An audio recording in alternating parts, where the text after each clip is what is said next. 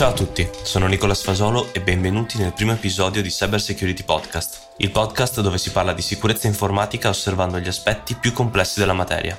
Nei vari episodi andremo ad approfondire le tecniche, gli strumenti e la psicologia di chi attacca o difende nel mondo dell'information security. In questa puntata introdurremo gli attaccanti, comunemente chiamati hackers, e lo farò raccontandovi un aneddoto personale. Mi presento, ho 25 anni e fin da quando ne avevo 12 ho una passione irrefrenabile per la sicurezza informatica, che definirei quasi un'ossessione. Questo è quello che conta. Il resto su di me lo troverete su internet, ammesso che sappiate dove cercare. Perché ho detto ossessione? Semplicemente perché l'ossessione è un fenomeno psicopatologico che spinge un uomo o una donna a non controllare se stesso pur avendone coscienza. A tal proposito vi racconto un breve episodio della mia vita. Ero in prima superiore, in Unitis a Padova. Era il giorno della verifica scritta di informatica ed era tutta incentrata sullo sviluppo di flowchart. E oltre a diagrammi di flusso ricordo che nello specifico c'era un esercizio in cui alla fine dovevo scrivere il mio nome tramite la tabella ASCII. Appena la professoressa passando tra i banchi mi consegnò il compito sorrisi. Era facile e quindi risolsi in pochissimo tempo tutte quante le consegne restituendo il compito alla professoressa in meno di metà del tempo. Long story short, il giorno della correzione ricevetti un bel 2 su 10. Vi chiederete perché, e me lo chiedo anch'io tuttora. Gli esercizi restituivano tutti i risultati corretti, ma non usai i contenitori giusti per specificare l'inizio dei flowchart, o l'assegnazione di un valore, un... eccetera eccetera insomma. Quel giorno capii una cosa. Ero arrabbiato e volevo vendicarmi di tale ingiustizia cambiandomi il voto autonomamente dal registro elettronico.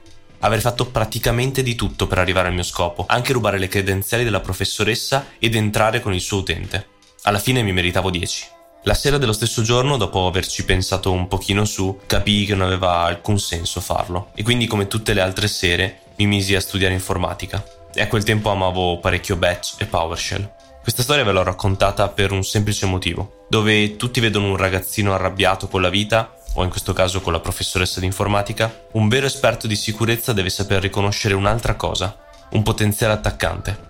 Eh sì, perché gli attaccanti sono mossi da diversi motivi, siano essi motivi personali, politici, economici, restano sempre ragioni legate a una storia vera e quindi è necessario comprendere cosa si cela dietro lo schermo di chi attacca, comprendendo come lo fa e per quale motivo lo fa e soprattutto quanto è disposto a rischiare.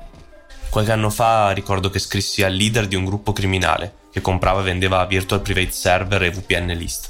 Gli chiesi per quale motivo facesse questo tipo di attività e l'inaspettata risposta fu che non aveva scelta. E se mi cito, If there were any chance that I could use my degree to get a job, I would not waste my time for a bunch of dollars. Quindi Ora che abbiamo capito che ci possono essere grandi differenze riguardo a come operano i brutti ceffi incappucciati che cercano di attaccare i nostri sistemi, possiamo comprendere meglio le loro tecniche, anche in base alla loro storia. Per essere più chiaro, gli attacchi possono andare in porto attraverso i seguenti scenari. E attenzione, qui andiamo un po' nel tecnico, ma abituatevi. Utilizzo di exploit o vulnerabilità su servizi ed applicazioni raggiungibili da internet, acquisto o furto di credenziali tramite campagne di phishing, esecuzione di malware sul dispositivo, insider threats o meglio dire dipendenti scontenti. Questi ed altri scenari hanno delle sottocategorie che prevedono l'uso e concatenazione di varie tecniche come alcuni di voi sanno benissimo. Ma non preoccupatevi, in questo podcast andiamo a toccare e sviscerare ogni punto. Nel prossimo episodio entreremo nello specifico parlando della ricognizione eseguita dall'attaccante, quindi di tutta la fase iniziale che permette a chi attacca di riconoscere il proprio bersaglio e di scegliere le strategie e strumenti più adatti. Un abbraccio, Cyber Security Podcast.